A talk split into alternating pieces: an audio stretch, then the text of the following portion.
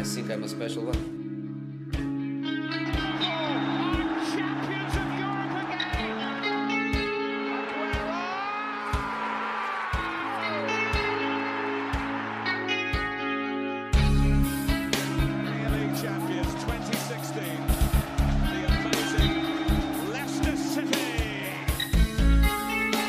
Have been amazing. You've heard them tonight. They've been amazing this season.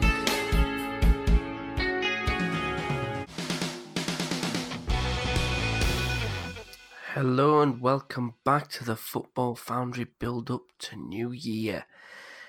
It's nearly upon us. The final day of twenty eighteen. And what better way to see out twenty eighteen than reviewing England in the World Cup. I am James, this is Matt, and we are going to be talking England. Why the... not? Yeah! Oh, let's start in the group stage. England, Tunisia two one, that ninety-first minute winner from Harry, Sir Harry Kane. Yeah, I remember this match. England were rubbish. They really were. It, it were. It was, it like, was well, building up. We were looking building. to get a win in this match. Yeah. Like, it was... Oh, everyone was so full of hope again because we've got that, that false sense of belief. Like, actually, you know what? Southgate's doing all right. Yeah. Done all right in a couple of friendlies before, and like this this could be like a miracle from Southgate. Played this game against Tunisia and we're like, it's one one. It's one one against Tunisia. Yeah, like, and then him. Sir Harry pops up. Oh, Lord Harry, or Sir Harry, or oh, it was Lord Loftus, wasn't it? Sir Harry. And yeah, Lord, Lord Loftus, Sir Harry.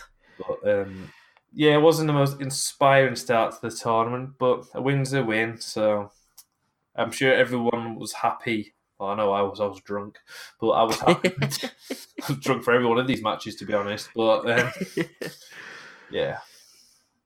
It was a solid start, solid start. Well, big three points. Um, we then went and played Panama, and I think this is where everyone was sort of like, hold on a minute. Yeah. John Stones scoring twice.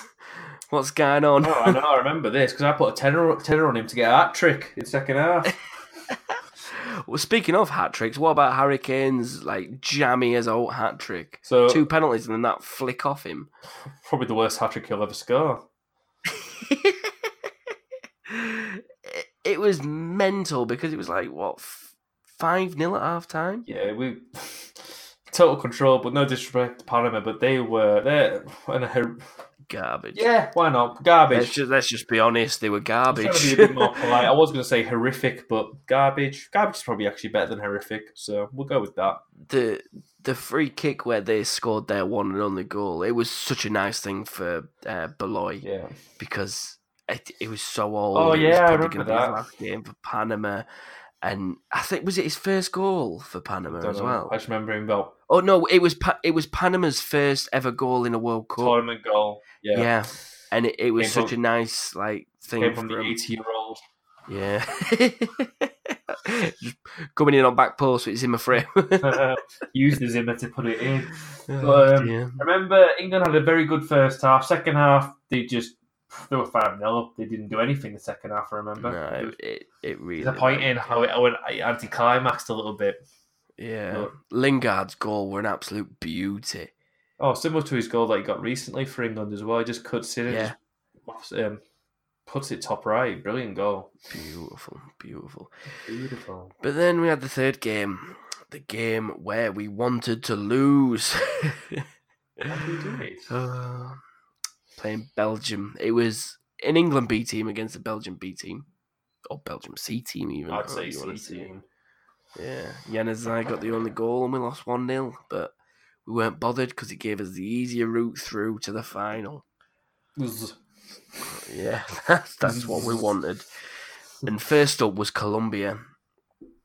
And although it was a penalty that Harry Kane scored to yeah. give us the lead, England looked quite all right in this game. Because yeah, Colombia I thought they were. I thought they looked solid, to be truthful. Obviously, yeah. I think yeah, Mieri Minna's goal was undeserved in the ninety whatever ninety-eighth, ninety-ninth minute. Felt that late. Oh, it was ridiculous. But um, um, Colombia missing James Rodriguez and like their biggest player that they've got. Yeah. We were looking quite likely to go through, and I had no, like da- I had no doubt we would get through confident. From this game, like, but it wasn't great for us either at the same time. But um, look comfortable. Then obviously penalties, which. We've got a very bad history of, but... Well, it made history. England's first ever penalty shootout win in a World Cup finals. Oh. I, just, I just remember this. I know, going back to it again, but I remember watching this in the pub at the time and the place erupted. The like tables. Ta- tables got flipped, pint glasses were getting thrown yeah. about, like drink everywhere. It was unbelievable. Then everyone just started singing It's Coming Home I and think, all that. It's, oh. I honestly think this was the turning point. Yeah, for for me personally, the the Pickford save, the Henderson miss, like the emotions were up and wow. down, and it was like, oh my god, we're gonna go out again on penalties. Eric Dyer stepped up, and everyone like, the nation's hope, like is with Eric Dyer right now, and then he puts it home. He sent it home, and the roar, oh, the roar was unbelievable. Like, oh. No, it was. Really- it just really kicked on from there, and then played Sweden next. Slabhead gets himself a goal, doesn't he? Ah, oh, big Slabhead gets himself that knighthood. That's what, it, that's what it's all Deserved about. Yeah, cracking World Cup. Maguire, Trippier, and Pickford, cracking. Yeah, they were great. Uh, beat Sweden two nil. And then it was the semis. And my God, my bloody God, that free kick. Fun trips right early in the game. And everyone was thinking, oh my God, this actually could be happening. We could actually make a World Cup final. Then everyone remembered, oh wait, we're England. We choke a lot then. Perisic the most... put us to the sword. The annoying thing that really wound me up is the amount of chances we actually had and just didn't take them. Yeah, but and then Croatia the, were just pushing and pushing. The longer the game went, the worse we were getting, and the stronger they were. Croatia were always going to score. We we ended up just being camped in our own half. We couldn't do anything yeah. against. Modric was just dictating things, and it was just oh. dictating things. Yeah, I meant to say things. Oh, you can't keep out Perisic though. He's an unbelievable player, and then obviously you got Mandzukic popping up. In Super Mario. Time. It broke the nation's hearts. It did. It was horrible. Uh, it was a hard time and it was hard to deal with, but it was England's first semi-final for a very, very long time. Oh, and then it it wasn't just the, the performances, the, the belief and stuff. It was the the difference in the team. Yeah. It was players that we'd had for a couple of years that like you got like Harry Kane, Dele Alli, yeah. um, Henderson, even uh, Eric Dyer, like a lot of players that had been about for a couple of years, and we'd never really unlocked that, um, like full potential in them. Yeah. And Southgate did something that it got them all believing in each other. It got them that cohesion was nice. Ridiculously good. And it just brought out the best in each individual player, and they were playing for each other and the shirt, and we'd not seen that in so many years. Like the pride was ridiculous. Yeah, um, last time I remember anything like that was probably Euro ninety-six, and yeah, we had obviously the Euro Championships in England, which I remember the atmosphere going around that. Like you could literally go to YouTube, type in England national anthem, and it'll bring up the national anthem where Stuart Pearce is just. Oh, it's amazing. It actually gives me goosebumps still watching that right now, but yeah. Belting it out. But no, like being an England fan the, is the, a lot more positive than it has been for a lot of years at the moment. Because obviously right now well, we're in the final of that tin pot European friendly trophy thing where it's in Portugal next summer. Well, see, you, you, you say it like that, which is fair. I get your point, but how many England managers have guided England to two consecutive semi-finals in tournaments? I'm going to guess the answer's none. Exactly. I'm trying to actually figure it out. Southgate's done it. He's played two tournaments as manager for England, and he's gone and got us two semi-finals, albeit the other one's a Mickey Mouse trophy, but it's a semi-final. And I'm if happy. we win it, I'll take it, and it's a glorious thing. Oh, it, then it's then we should we should just, have a good chance of winning it. Like the other three yeah, teams in the finals are Switzerland, Netherlands, and mm. uh, the third Portugal. Yeah, I think it's Portugal, maybe. Yeah, and uh, they're they're the teams beatable, all of, of them. Are. Of Netherlands are. Though could be our downfall. You think? Yeah. They're doing mm. all right. They be, they beat a group with Germany and France in. There's no one in that Netherlands team that really frightens me, to be truthful. Van Dijk. Memphis Depay. He's, I, to be fair, he's doing all right at Lyon. Um, then it's... That's all I can really think of. Obviously, they've got Matthijs de Ligt, who's now golden boy. Oh, yeah, de Ligt. Oh. European golden cracking. Boy. But mm. I'm sure there's people we're missing, but... There's nothing. No oh yeah, really there'll be loads we're missing. Yeah. But it's it's it's brought the love back for international football. Yeah, it has. Like, it really has. Like I actually look forward to an England game now. It used to be the case of, especially before we did the podcast as well. If it were just an England bog standard friendly, sometimes I wouldn't even bother watching it. But since we started doing the podcast, we started watching them a lot more and getting more into them and taking us notes and stuff like we do. Yeah. But even if we weren't doing the podcast, I'd still be all over them now. Because it has honestly brought back the love for me. Three, it's just pretty much rejuvenate the whole country's love for the England national side, which was needed after we've had some dark times in the last few, like decade or so, yeah. to be truthful. But and now Waistcoat Wednesdays will become a thing. Should be. Everyone's fans. Have, everyone's oh, have fans you seen the Christmas jumper? No, I have not seen the Christmas jumper. The Gareth Southgate waistcoat Christmas jumper. That's got to be the image for this episode. I will get it. The Gareth Southgate Christmas jumper. It's like a way. Oh, it's brilliant. Honestly, it's great. Oh. And it says on the back, "It's coming home." oh, well, it didn't. Oh, but yeah. well, it was Bengolo intercepted it in Channel Two. Mm. But yeah, it was a it was a really good World Cup. Not not even just on an England point of view, on a full scale point of view, because we saw the likes of Mbappe come into full to full shape. Yeah. We had Hazard for um, Belgium tearing it up. Yep. Harry Kane, top goal scorer, golden boot, cracking stuff.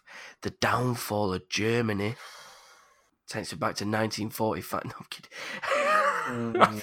mm-hmm. Oh, that's no. touching some... Uh... Just no. But there, there was all sorts in it, and it, it was such a good World Cup. And I, looking back on it, like it's probably one of the better ones I've watched. The only other thing that stands close to it for me is when Brazil got spanked by Germany seven one on their own yeah. turf. But everyone was crying. Or the Zidane headbutt. That well, was against it. That Materazzi. Was iconic World Cup. Yeah.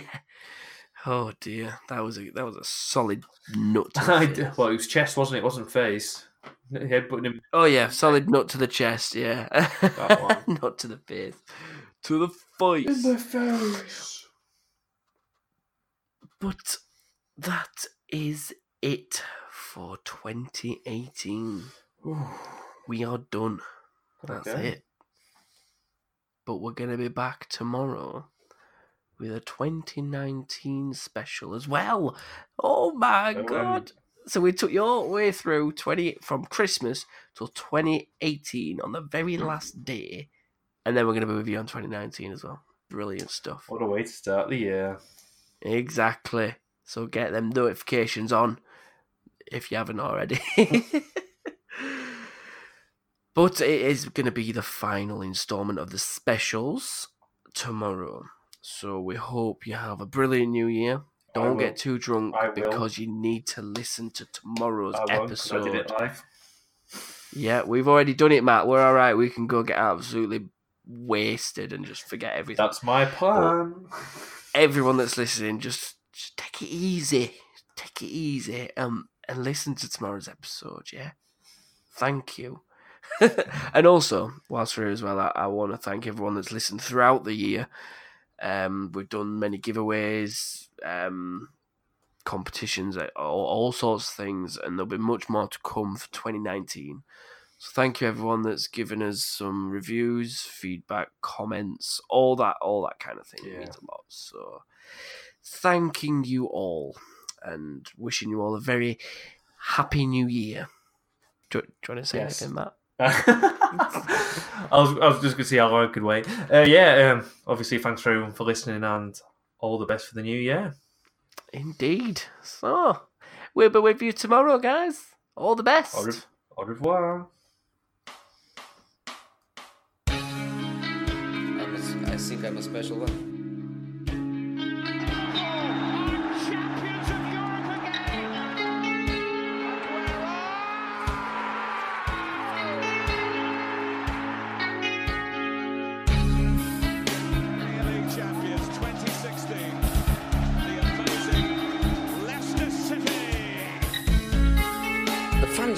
You've heard them tonight. It's been amazing this season.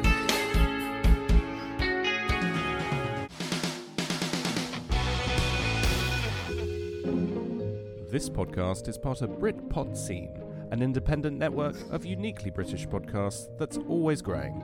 Check out Britpod Scene dot com or Britpod Scene on Twitter to find out more.